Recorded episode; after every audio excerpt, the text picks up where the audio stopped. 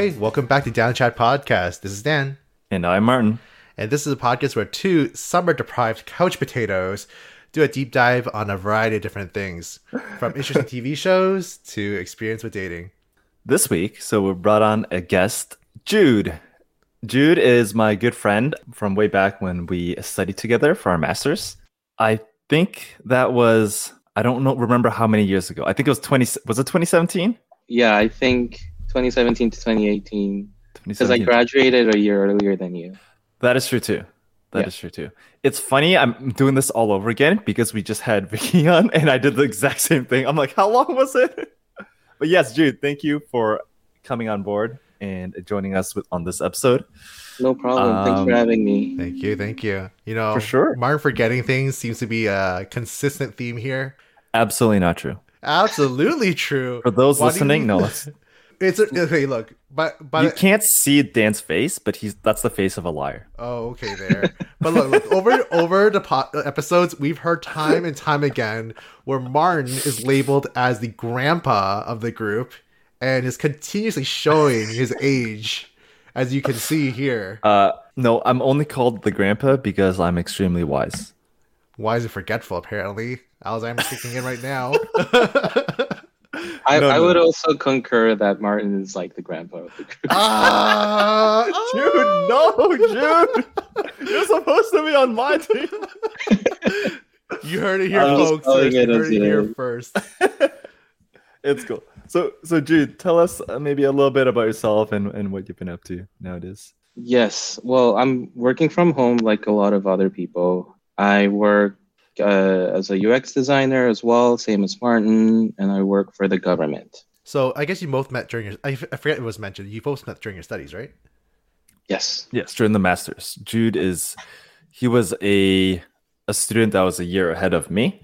Mm-hmm. So we shared, I think, one full year together where we were mm-hmm. still both at the school. We met. I think this is probably, yeah, it was our first or at least my first team project in that whole program ever. It was my first oh. year, first class, and it was the team project that that's where I met Jude along with Vicky from last week and a couple others.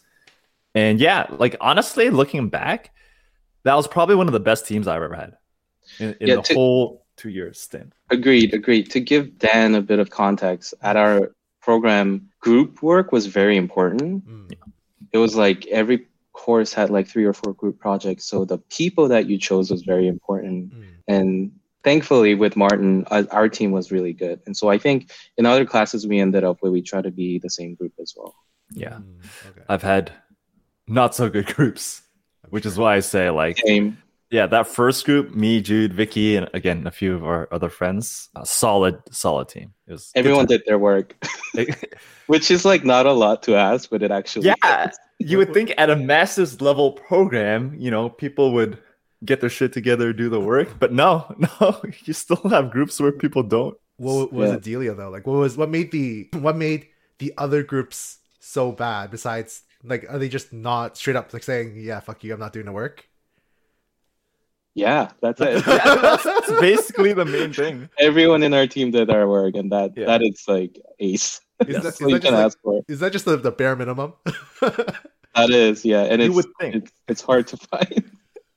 I, I don't I honestly don't get it, but you would think it's the bare minimum at a master's level program. That's hilarious. Yeah. Like, and we, we both talk about. Actually, I'm not sure if we talked about it yet, but like the idea of being direct with one another. I'm actually not sure if that was covered yet. I forget. We've done so many episodes now. Very briefly, I think. Very, Very briefly, briefly, but we are going to dedicate one episode on this at some point, so I'm looking forward to that. But did you folks ever kind of address these folks, or you just like, yeah, forget it. It's not worth. It's not worth the steam. I'm just gonna just trudge on ahead. So I'll speak on my experience first because uh, I didn't always have the same teams as Jude, right? Mm-hmm. I think I did for some. We're like, hey, can we had to assign work basically to that individual? Like, right. hey, can you do this? Can you do this?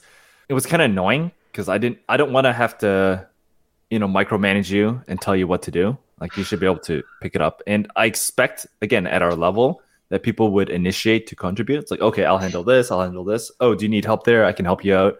So on and so forth, right? That's my my expectation. Mm-hmm. So for that individual, we had to assign work to make it a little bit better. It's still kind of annoying, but at least from that point onward, it got a little bit better. Still would not say it's good though. Mm. That, that was for me. How about you, Jude? Yeah, I, I spoke out sometimes. Sometimes I didn't. I do remember one time I spoke out, not in a group, but like I pulled him one, I pulled him aside and did it like one on one kind of thing, which I think is a bit more nice because you don't know what people are going through, right? Mhm. And another thing that I want to say is that I think it's like kind of human nature to be in a group. And if you know that you can get away with not doing the work work because other people are putting up the slack, you tend to choose that route, right? So Hmm. try to be understanding, but sometimes it was frustrating. Mm. Yeah.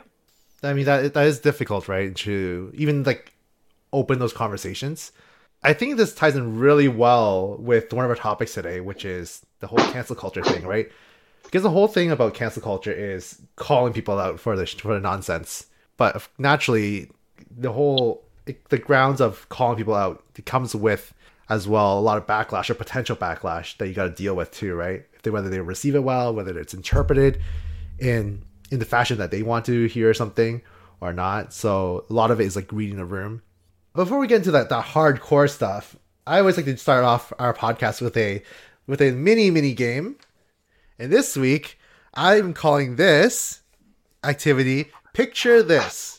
Wait, picture this. okay.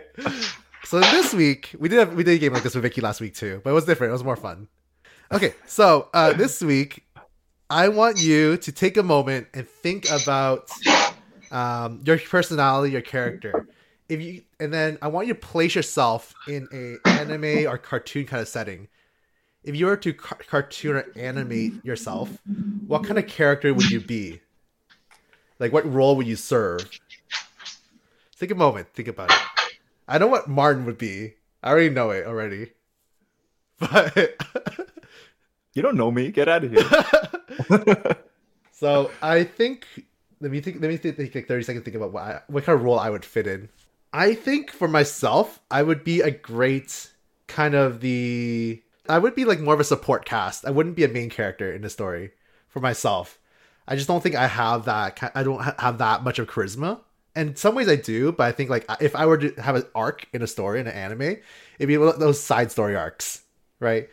I'd be a guy that supports on the side and is that that teammate kind of character, right? That's that's where I picture myself. For Martin, actually, before I give my spiel on Martin, but what do you think? Where would you fit? for myself. Yeah, So for me, I also don't see myself as the main protagonist. Def- I don't think I see myself know as what? the villain either. you know what? If I had superpowers, I can see myself as a villain. I can see it. I I see myself more as also a supporting side character. Maybe more of the character if I'm like gonna be more detailed. More of the character that that cracks the jokes from time to time or does something comedic or funny. The, a little bit of the comic relief, but maybe not the main comic relief.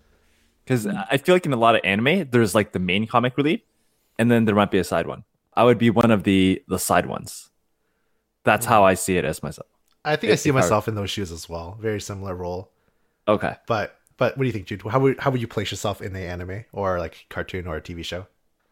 Uh, it's hard to, like, I don't know. For me, I know what I relate to the most. I relate to like bratty, selfish characters. That's okay. I feel you. But I don't know. I don't know if I'm actually would be that in real life. That's funny. Like I, I don't know. Yeah, like you're you're different things at different like contexts, right? Mhm. But I just relate to bratty characters. no, that's totally okay. Yeah. So, Martin, for you, I pictured you, you know, like the annoying, like super, like, so there's always a butler in like animes who's like super annoying on your back about everything, but somehow can still be on your case. Wherever you go, they're always on your case. so when I think of the butler, I think of the the wise, you know, strong supporting character that supports the whole main team. oh, for sure, you're supportive. Kind You're, butler. you're, but you're, you're a nagging asshole. Master Wayne. okay. Master Wayne. No, no, I was just gonna say if you want to go with butler, I just think of Alfred from Batman, and he's a badass butler. Okay, He is badass, yeah. I'm thinking of an anime with a butler. There's a few. I'm thinking feel like like- there are, but like none specifically So- come to mind. the most recent that comes to mind is because I just recently finished it, but Hunter x Hunter, if you ever watched that. I, I have not seen. Okay, so have you Jude?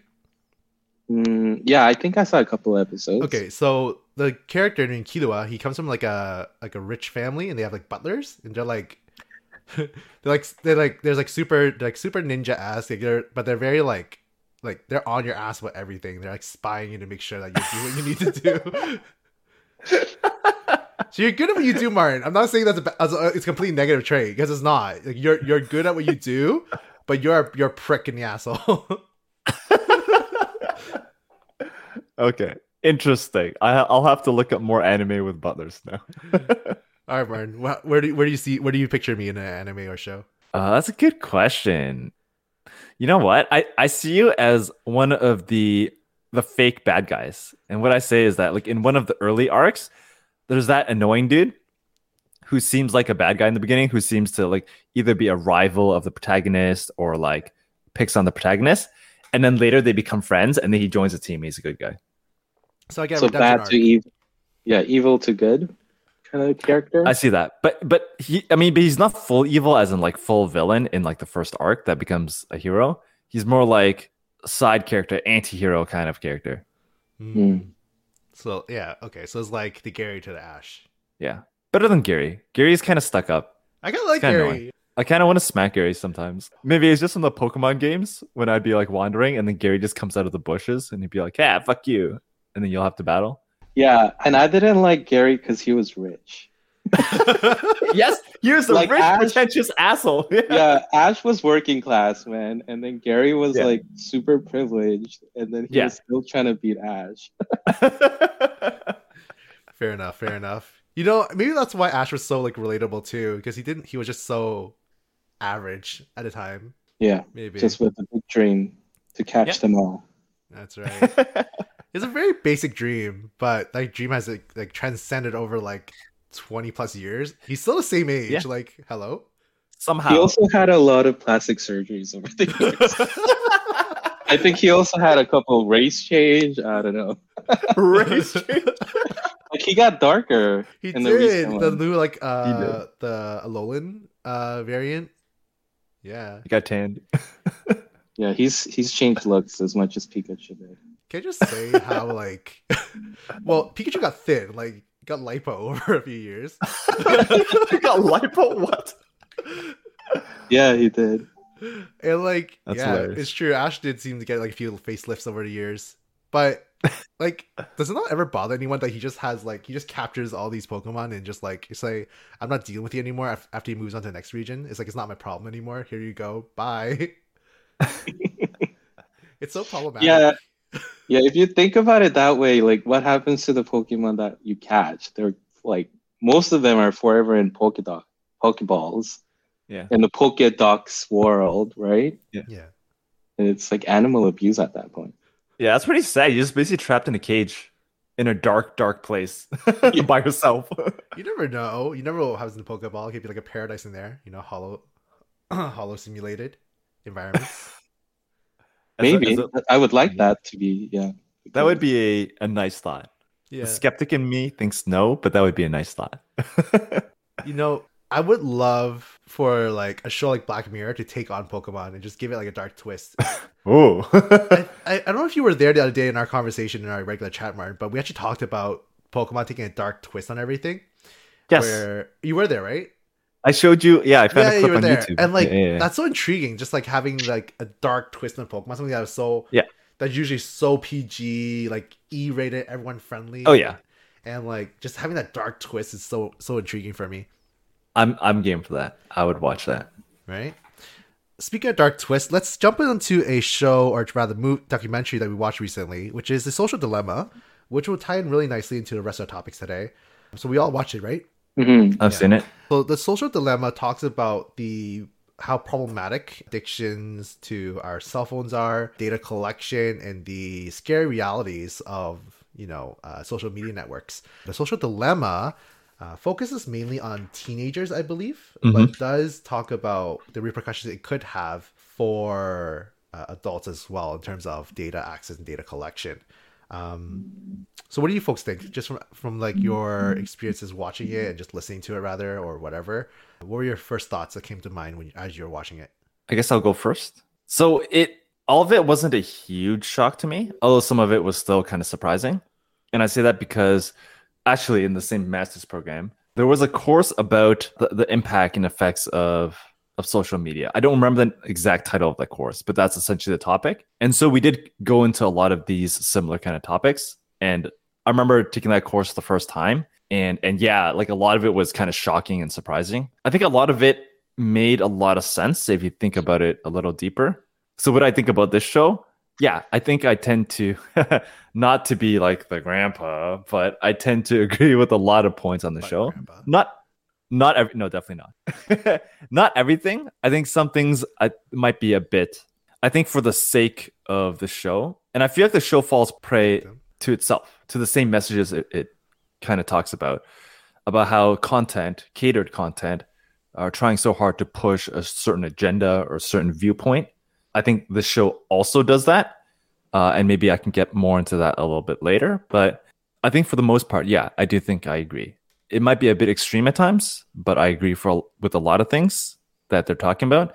I think, I mean, obviously they back it up with a lot of research and studies that they talk about in more detail in the show. But I do think people should pay attention to this. I know personally, a lot of my friends and coworkers have watched it and we all kind of talked a little bit about it together. But I'm wondering if it's hitting the audiences that it wants to, which is again, these kind of teenagers, middle school, high school aged population.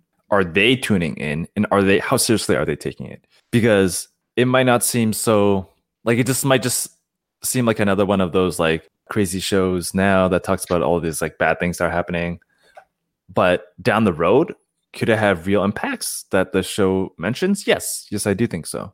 So definitely concerning. I hope it's reaching the right audiences. Don't agree with all the things but most of it. That's my super quick take how about you guys Okay, so for me, when I was when I was watching through it, uh, it makes a lot of interesting points I probably haven't thought of before, and it was really interesting to have. It was really great to rather to see so many like high positions, or assume I assume they're high positions in these companies, these social media companies, yeah like they were ex-head of something ex-director of something right? yeah And uh, you know they come in and tell uh, you know they gave their own testimonies on the topic, and I thought that gave them more validity. Um, and one of the things that stuck out to me was that the messaging was that Facebook, Twitter, or whatever these social media networks they used to uh, sell products that users would potentially use, right? So they could gain revenue. Um, but now instead of selling the product, the platforms, they're rather selling the user. And for me, that was interesting. That was a little bit of a kind of a mind turning point, right? Where it's like, oh, you're right. We do essentially sell users in terms of just the data, right? Which I'm sure we all agree to uh, when we when we checked off that. I agree to terms and conditions of joining this platform, but of course, no one reads those, which we probably should, but you know, of course, no one does. So that was really interesting. I was actually talking to a friend who was working, who works at a social, uh, not social media, but rather uh, kind of a software company, and he was saying that a lot of it was fear mongering in some ways, and to which I think there is some some level of truth to that. When we think of the documentary, it always mentioned like the, the way it's they present the social media companies. You have these like people walking behind a screen, like three people watching the actions of a single person, which is in some ways not really realistic, right? It's kind of like kind of this e- evil mastermind kind of kind of scenery like straight out of Power Rangers, right?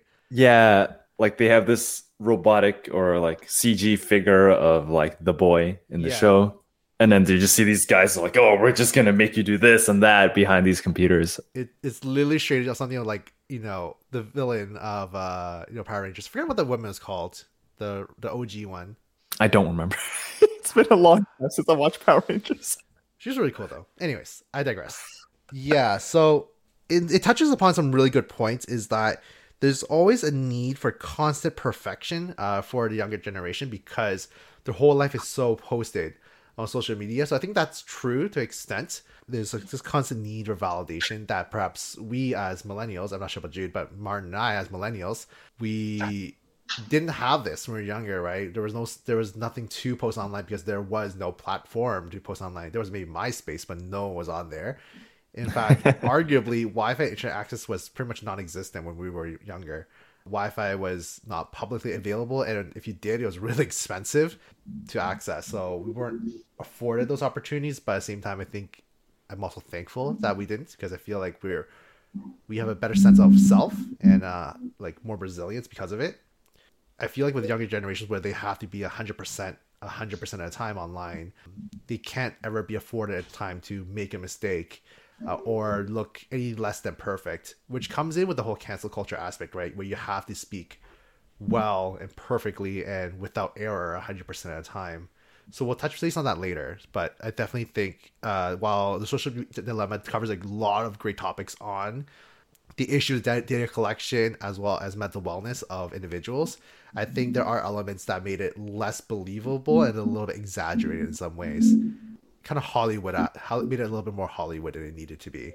But I guess that's a whole like kind of attraction piece, right, to draw people in. But at the same time, I feel like that took away a lot, a little bit of its authenticity in its messaging. What about you, Jude? What do you think?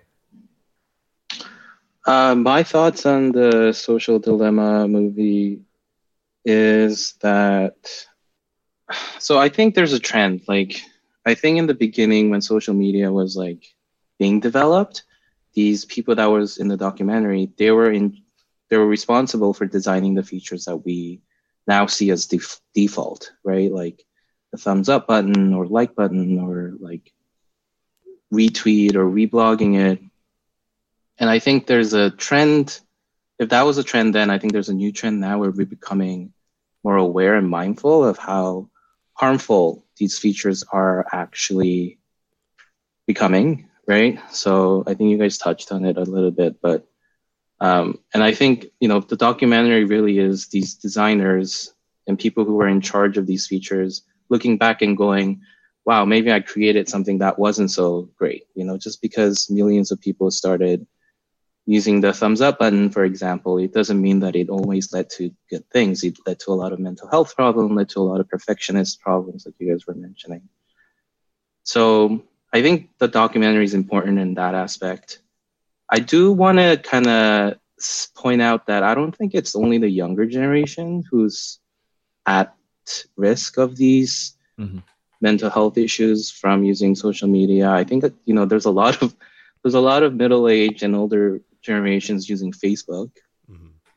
and I think there's a trend now where we're looking at certain social media sites such as Facebook, and we're going not the best social media out there, yet there's a lot of older generations still using it. So I think the, the, the documentary is just a reflection of the fact that we're becoming more aware of, of how harmful these practices can be.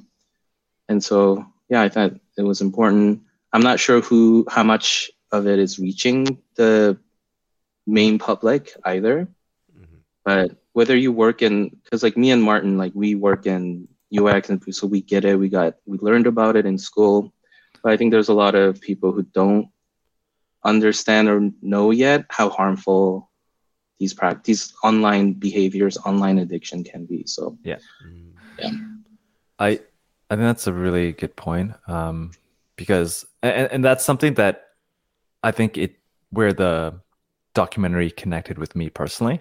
They talk about the people. I think I think there was one bit where they talked about how 50 white males designed a feature that affected 2 billion people something yeah. along the lines of right and i, I couldn't help but think uh, some of those 50 people were designers such as myself and then i thought back to my own work and what i do and i do when we do when i do my work when we do our work we follow a similar type of process, right? Some type of thinking about how we want to encourage certain behaviors versus discourage certain behaviors.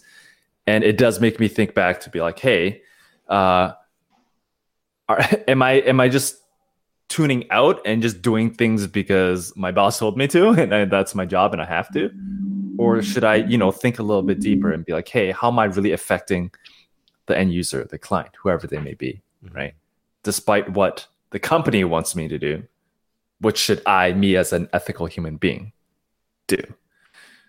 So that's definitely something that that kind of touched with me and made me pause for a moment. Mm-hmm. One of the features that I think these companies do really well on in terms of really bringing users back is probably not- notifications uh, features, right? Um, on their phones, where you have you know from the scroll bar on top of your phone saying, "Hey, this person sent you a message. Hey, you got this notification. Hey, look, check out these headlines." So it does a, it does a really good job of that. And I just want to ask for you folks, you know, do you are you folks still on social media, and which ones do you use? Oh, I want to answer this one. So I tell people I don't use social media, but I absolutely do. because because I have a lot to say about this because social media becomes harmful when there's people involved. so the whole point of it exactly but actually for certain social medias i personally use them for information gathering or information like consuming right so twitter and like Facebook and Instagram, all of these, I don't follow anyone or I try not to follow anyone that I know in real life. So I have like a, like a secondary account where I can like literally be anonymous online because I think that also really helps with my my mental health when I'm dealing with social media. And I've been a Tumblr user since like 2013 and it's it's becoming I don't want to promote this because I want it to stay like niche, but it's becoming more popular now because it's one of the few social media sites out there that doesn't use a lot of these, uh, do- you know, like um, neuro design, like dopamine headers for like like buttons and whatever. And it's not chronological. It's like it's designed to literally consume content and reblog content. It's not designed to connect with people, even though you can. And so I don't know. I'm a huge fan of Tumblr, and I use and I only use Twitter because of news because it's the fastest source to get news. Mm. But I don't follow anyone there. Mm. So, so you like the the non-social social media? Yeah, because I think that's the part that is the problem. It's the reason why people get are getting anorexia and like all these like body dysmorphia issues and perfectionist issues because like on facebook you only post happy things right and so it, has been empirically researched at this point yeah, that it's not real. good it's not good to consume these things all the time mm-hmm. and i'm also very cynical and like i don't care what my friends i just want to see what i need to like consume information wise to move on with my day. It's fair. It's true.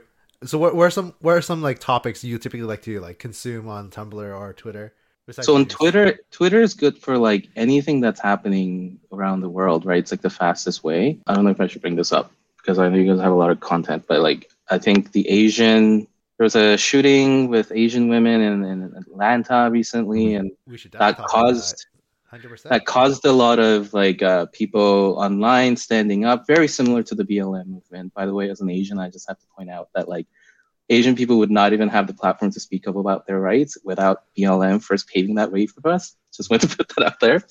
Um, but like that, because of that event, a lot of these like uh, movements happening online.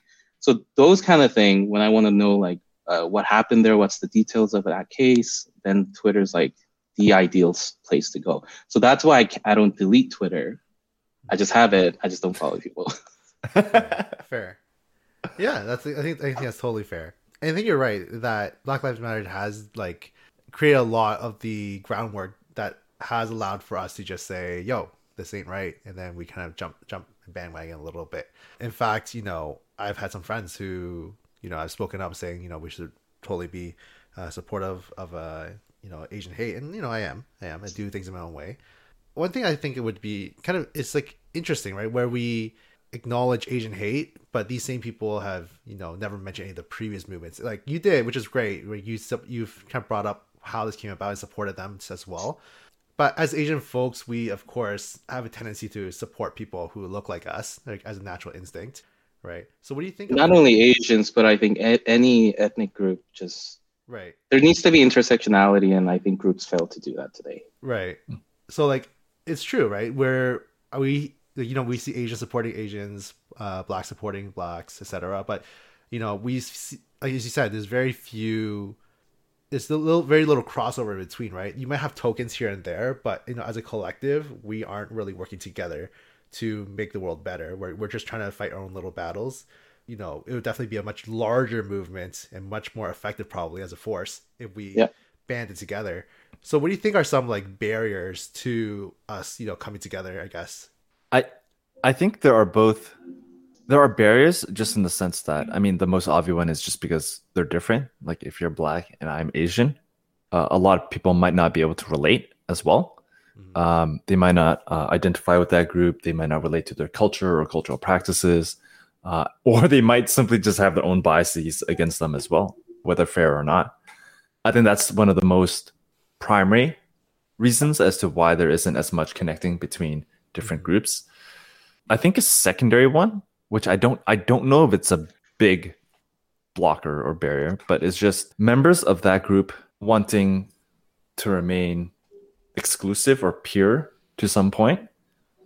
I I don't know how common this is, but I have seen a number of times where it's like, oh, you're not necessarily part of our group. I don't think you can speak up, uh, speak on our behalf.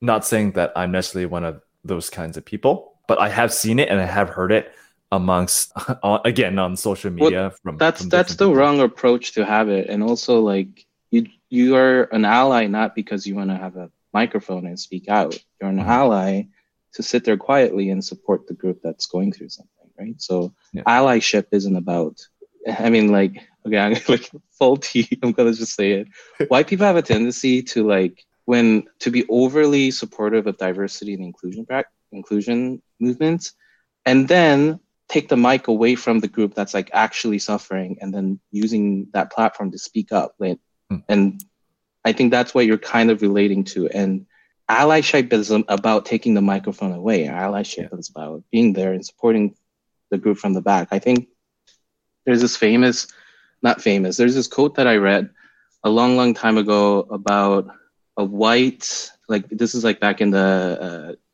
martin luther king jr days like during this the you know fight for freedom. Yeah. There was a white person in the audience, and then like I think a reporter went up to that white person because it's like, why is this one white person in this group of uh, black protesters?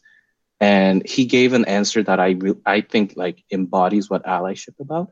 So they were like, why did you come out here? You're not even black. Why do you support black rights? And the guy said something along the lines of, I don't know why, but I just felt like I needed to be here and stand in the back and support this group. Mm-hmm. And I think that's the that's that's the attitude that you should have when you're an ally. And I think that's where that like you don't belong here, your voice uh, this is our fight, you don't belong here, that kind of thing arises. But I would say majority of people, whether you're an Asian group or a black group, indigenous group, or whatever group that you're going through, whatever fight you're fighting, you know, normally it's white supremacy. I I don't think the majority of that group, of any group, is saying to anyone who wants to join the fight and going, you don't belong here, right? I think that's the very minority opinion. Of people who may have microaggression towards the fact that white people throughout history has constantly taken the mic away from people who's fighting the good fight. I can definitely see in terms of the, another point where during the Black Lives Movement, there were, I mean, there are there are allies, right? There's there's allyship, but certainly the mass majority aren't Asians at a time who spoke out and are allies, right? So I think there is some jadedness there in terms of like, you know, where were you when the, this good fight was happening, and why should we support you now? Now that you're starting up your movement, Not only that, okay, I feel like I'm saying all the tea. As an Asian, I just have to say we are the most racist. One one of the most racist. I'm saying like I am fully taking acknowledge that amen. we are more anti-black than white people sometimes, and we yes. have actually, if you want to look at BLM specifically, like not not only within the last decade, but like the whole Black Panther movement and like back in the street segregation days, Asian people have actually done black populations harm. There were supporters, but there also have been active perpetrators of the violence, and that has led to it, right? There's a reason why in Get Out, Jordan Peele purposely uh, added an Asian person in that scene with the white uh, people like having a party, and there's like one Japanese uh, act like a character there, and that was intentional, is because in history Asian people have not only been bystanders but have actually you know, contributed to the the inequalities because here I go again. Sorry, Yeah. guys. Maybe this is why I wanted to do this. Chuck. I'm gonna go off, but go off. that's because Asian people are model minority. Yeah. Okay, so like even within POCs and people of color, there's actually uh, levels. Not not all POCs are created equal. Mhm. Asian people, I would argue, is actually at the top of the food chain when it comes to P- POC. The only way to go up after Asian is white. Okay, we, we as we as the model minority have the ability, and this is my biggest pet peeve with Asians. They take they put on a they put on a mask that uh, that uh, suits them. Right. Sometimes they're white if they feel like that uh, serves them well. They put on the mask of being white and join the white groups and mingle. And then at other times when they feel like it, they take that mask off and they chose to become POC. Suddenly they're, they're like, oh, actually, I'm a POC. I belong with you guys. Well, you just you just um, reap the benefits of being the model minority for the last whatever, and now you want to change sides. So that's like my biggest pet peeve with Mm. um, Asian Canadians or Asian Americans or Asians just living in North America. We need to like really check our privilege whenever we have these kind of race and like support Asian rights issues, because it's not an Asian rights issue, it's not a Black rights issue. It's like literally we collectively need to fight white supremacy, or else it's just distraction politics. You know, what can the average Joe do to demonstrate support or at least be in solidarity with our, you know, other other people of color? Yeah, that's a good question. And I'm not an expert to answer this, but I do think I have an answer for you, which is maybe like pick up a book sometimes, maybe do some research. Maybe like instead of talking about diversity and inclusion, maybe you do some historical research and reading on why society is the way it is today, instead of just saying, I'm going to help you with diversity, right? Like, so I think to answer your question, anyone and everyone can pick up a book, can go online. Look at the history of all these inequalities and injustices in the world, and try to figure out yourself where it's coming from. Yeah. But my and I'm passionate because my pet peeve is I've dealt with so many people in powerful positions who are like, we want to help, we want to do something. Yet I, I can guarantee you they have not picked up a single book about uh, slavery Mhm. or this inequalities. It's almost very it's very tokenist and kind of band-aid kind of solution. Right. Yeah. I've heard Yeah. stories where companies would just like be like, Hey, you're a person of color. We're gonna have you uh represent your your your race or culture and Oh yeah. right? I I think it's, and I wish it wasn't. I hate to say it, but I think a lot of it is just it's just bandwagoning, right? They're jumping on because they want to seem like, oh, it's a movement right now. We want to fit in. We want to capitalize on this opportunity to bring up our good name or our self image or the company's image or whatever, Mhm. right? Yeah. They just want to to take advantage of the situation without really They also- They also experience, I think, white people like I don't know, none of us are white, but I think because I've like dealt with this question a lot, right? Like dealt with a lot of microaggression, a lot of anger, like why are they just saying things and not doing it? And I think if you look at it more closely, it's coming also from a place of shame. Like they recognize that they were the perpetrators of this bad history and that bad story. And and they want to do good. I think their intentions are truly good for most of them, unless you're like completely all right. I think a lot of it comes from the white guilt, right? And so that mm-hmm. white guilt manifests itself into something that's like protecting the company or protecting their reputation when it's Hmm. not about like I think everyone's being afraid these days of being called out to being a racist. But that's like such a little like it's in it's it's so stupid that you're worrying about that when there's actually actual lives and people dying, right?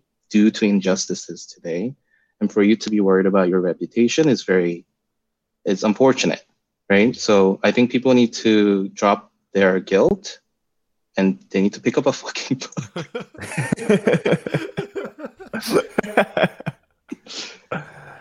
I, I I get it. We could all pick up a book and learn more. We could. There's just a lot, right? I think with today's society, especially and speaking on cancel culture and whatnot, I just it just sometimes it feels like you have to care about everything and anything, which is fine. Like I, I understand that, but just sometimes you're so scared, or you shouldn't be scared to express yourself. But at the same time, you, almost like in any conversation you have with these days, especially with folks who are perhaps a little bit more aggressive in conversations, if you say the wrong thing, it's almost a fear of being ignorant, and myself included. Right when when I'm with Martin, there's never a fear. I can talk to him, and we can have hashings up really nicely right? But some other folks, whereas like if you say the wrong thing or you point something out, you know, you're met with this like hyper aggression. It goes from zero to hundred. There's no middle ground to have a proper conversation. I think that's one of the challenges too, right? Where you know some folks have every right to be angry. I'm not saying you're. I'm, I'm not invalidating everybody, anybody, but sometimes it's just really hard to have a proper conversation with someone to just for allow for myself and themselves as well. Sometimes to share knowledge and just learn from each other. But do you, do you ever consider where that like uh, anger as you call it, is coming from.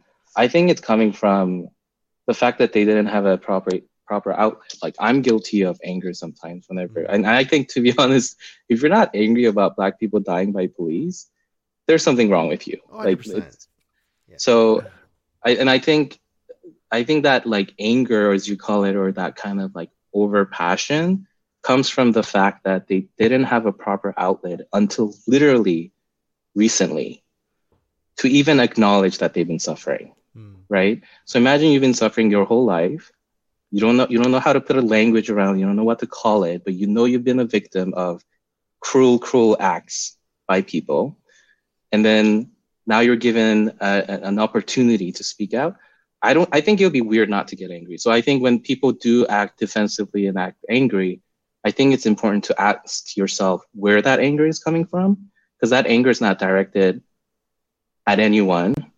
At least I hope so. I think it's more uh, caused or, or, or born out of this years and years of microaggression that they've been sub- subjugated to. Again, you're right. You're right. It does probably come from a place of a lot of oppression. Perhaps they didn't get the support they needed, or they haven't had time to process all the information, or didn't have a chance to, right, from an outlet. Um, I just think that it's just incredibly difficult, right? Myself included, and as you'll learn in like the next podcast that you hear, like I was, I've got, I've myself have gone through a lot of different issues, right? Queer issues, being Asian, etc. It's it's difficult, but I'm not gonna lash out at someone for making homophobic joke at times. You know, I might educate them, say, I'll sit you down, like let's talk about this. That's not okay. But for me to just rage at them, that's not gonna solve anything, from my point of view. Been there, done that. It's not happening right? I'd rather having I think it's a different approach, right? I get that you're allowed to be angry, but I just think that once you start yelling, as the saying goes, once the yelling starts, you lose the battle. Yeah, and that's the problem today, right? Everyone's yelling from left from the left side and the right side, from the middle side. Yeah, everybody's, everybody's angry and yelling. I'm kind of in the middle on this. On one hand, I think yes, they have every right to be angry, hundred percent. But I think. And I, hold on. Here's a question yeah. for you. You guys are POCs too, aren't you yeah. angry? That's my question to of you. Of course I am. Of course I am. But like again, anger is not the way to like for me anyways. Like everyone's different. Okay, I think we need to drop the anger thing because yeah. that does have a negative connotation with a very specific race All group. Right, so, okay. And also, like people have, like you said, Dan, like people have different method of communicating, right? And it manifests differently culturally based on you know a lot of different factors. Right. Yep. So I think I, I think we should move away from anger. All right. Yeah. So I guess okay, that's fair. What would be a better word to describe the behavior then? Some people are more passionate than others when it comes passionate. to Okay, fair enough. So yeah. passionate, fair. I'll, I'll, amend that. I apologize for that. So right. So some folks are more passionate than others, and some that pass- sometimes passion results in yelling. Yeah. Which I think doesn't get us too far in terms of convincing someone. And as soon as yelling starts, as soon as the passion, you know, erupts. It worked for Trump though. It works for Trump, but it's not because he was trying to. he's he's he's kind of rallying right supporters who already have that belief.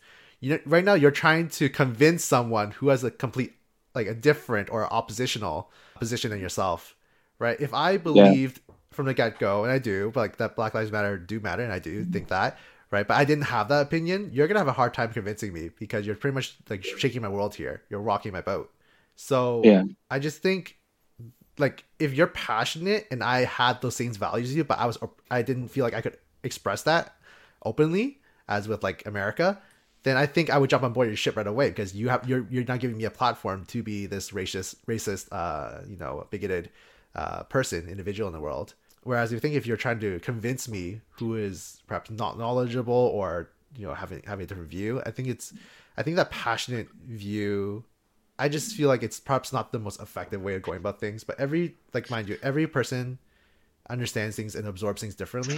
I think that's where kind of reading a room kind of uh, does help with that. But that's also a hard skill to develop over time, right? But why is it why is it the tone that you're paying attention to and not the content? Right? Because I think you just like you said, like if you agree with the content and it might not be your cup of tea of how it's being portrayed, right? And a lot of younger generations on Twitter are very passionate mm-hmm. and and and they are shouting. And I think that's like the more like Gen Z way. Like they're very unapologetic. And I think we as millennials have something to learn from that. It's like we've had to balance being PC. And I think I personally find it very refreshing to see Gen Z kids stepping up and you know having the courage to speak out in ways that we as millennials or previous generations never did. Mm. So I think yeah. Yeah.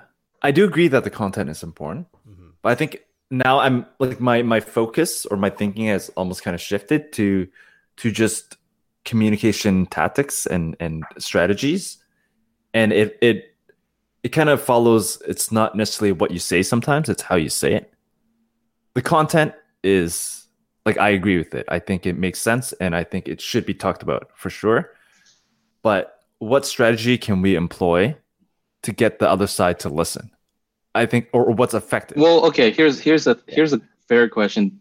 Is the goal to make the other side listen, or are we just assuming that they'll never change at this point? Are we just letting our voices be more heard, or is it like fighting the other side specifically? Because, like, I mean, like I mentioned Trump, but like Trump supporters will be Trump supporters, right? I don't think I, I don't think it's a very good investment of your resources and time to convince them to not be Trump supporters because that's what they're comfortable in. Mm-hmm. Right. I or so is is the goal to to be to to share because I think we're a collective becoming more mindful of these issues. So is it to share like, and becoming more mindful as a collective to these issues, or is it fighting all the time, right? And if that it's the latter, I don't I don't want to fight either, right? Fighting online is I think we can all agree it's it's been there, done that, and nothing's gonna change out of it, except more violence.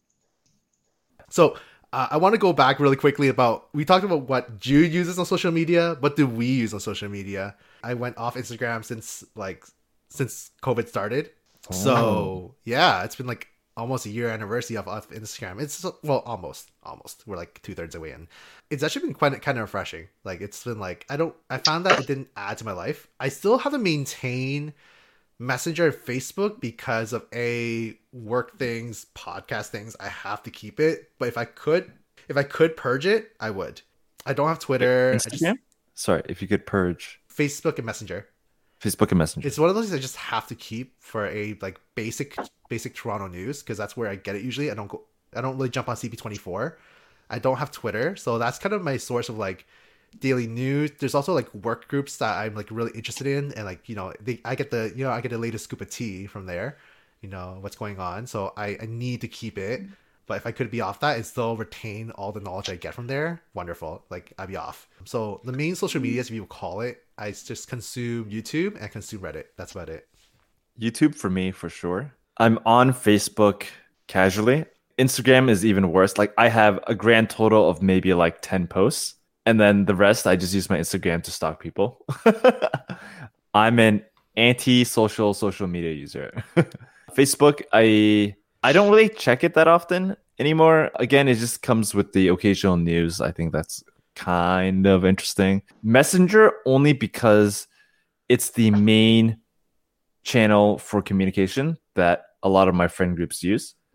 If they all suddenly swap to WhatsApp or uh, I don't know something else, or even text messaging. Do you remember text messages back in the day that people no longer use? Yeah.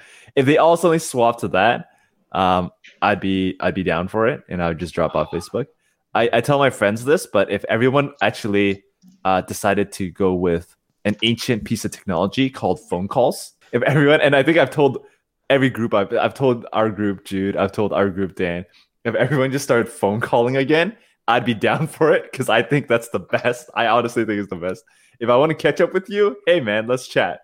Uh, really? Because the last maybe- time I called you, Martin, you you gave me this like hyper awkward like greeting. What? I called you like, "Hey, Martin." It's like, "Hello." Okay, Question mark, okay, question okay. mark. Question mark. That was it was because it's super unexpected. Dan has never called me, let alone uh, messaged me like barely in my whole life, How and then all of a sudden you. he calls me. I'm like, is, is something wrong, Dan? like, why are you calling me? But hey, like if I know you're good for it, like if you're good for calling, I'll I'll definitely call. Like I think Really? that's my favorite. All right, I would call Yeah, every I would. now, religiously. I always say to my friends the same thing and it never happens. Oh, I'll call you next week. But like, like calling- six months. Calling is just so like I feel like calling is a commitment. It's such a long, It is. It's it's like when you call. It's so intimate. Like we're Yes. not there. we're it's too Yeah. much that But that's great. But it's like you It's can't I'm just getting to say know- you can't just say you can't be like you can't be on the toilet. You can't you know do cooking. You know flipping over that spam over your pan when you're. On I feel violated when my work calls me. so I don't like calling my friends either. violated. What a word. violated. God. Yeah. So so okay, back to the question. Facebook barely, Messenger mostly because my friends use it, and Instagram just to be cre- just a creep. But I'm I'm not much of a social media user myself. Yeah. TikTok? Are you guys on TikTok? No, I'm I've never been on TikTok. Snapchat was like Yeah. I had maybe a lifespan of like two weeks on there. It's because we're it. old. Is it? Yeah, I was gonna say not to date us, Aren't, but uh, aren't kids still like on that? Snapchat. Snapchat apparently died. Oh no, it's there, right? it's people do use it, but I don't Oh, think Gen Z kids are using Snapchat. Okay. no. I I think they're on TikTok. Yeah, I I'll think take TikTok has a lot of like great learning, like you know, life hacks. Life hacks, as some people will call it. Are you on TikTok? No, No. because I'm a millennial and I'm too old. yeah. Too old. I just wonder sometimes, man, kids make so much money on there. We should just go on there, do something stupid, and like make cash, make bank, and call it a day, retire yeah, early. it, it astounds me still. And again, maybe it's gonna make me sound old, but how do people g- make so much money over some dumb shit? Like, are we at that state in society where we I just think they get like sponsorships, right? Like Yeah. companies will pay them literally dumb 100k to do dumb stuff. Yeah, like, like where are we at in society where this is a thing? This is a way to make money. I. I mean, what? I mean, why not though, right? You do something stupid, you get paid like bank to do it. Why not? Like, you know. I mean, hey, if if I was that kid, I would probably do it. right? Hundred percent. I do- in a heartbeat, no issues. I put on like Yeah. a three minute video of doing me doing some stupid shit, and I get like thousands of dollars. Yeah, yeah, look, of course. Look, look, man. As long as I'll I'm do it. throwing chairs at people, I'm not doing like OnlyFans level shit. Like, I'll do it. Hundred percent. Hey, no, no judgment No, to no any of our Again, listeners we're, we're, we're pro sex here. who, who We're- we're- use we are pro sex. OnlyFans. but but I will not do something on something a platform like TikTok. There there's a line I will draw. Like you want me to like, like smash myself in the face with like a cream pie? Like I'll do it. No no problems. Anyways, folks, I think that will do what we'll do for this week. Thank you for tuning in. Thank you, Jude, for being our lovely guest of the week. Uh, week. Thank you so much, dude. Yeah, it's great having. have you. Thank you for having me. Until next time, Take it easy. take it easy, be chill, have a poutine. Have poutine. Be chill. Have poutine. See Be you chill, guys. have a poutine, stay good, have a good life. Ciao. Dude, that's too long. Hush you. Say bye so I can end this. See you guys. bye.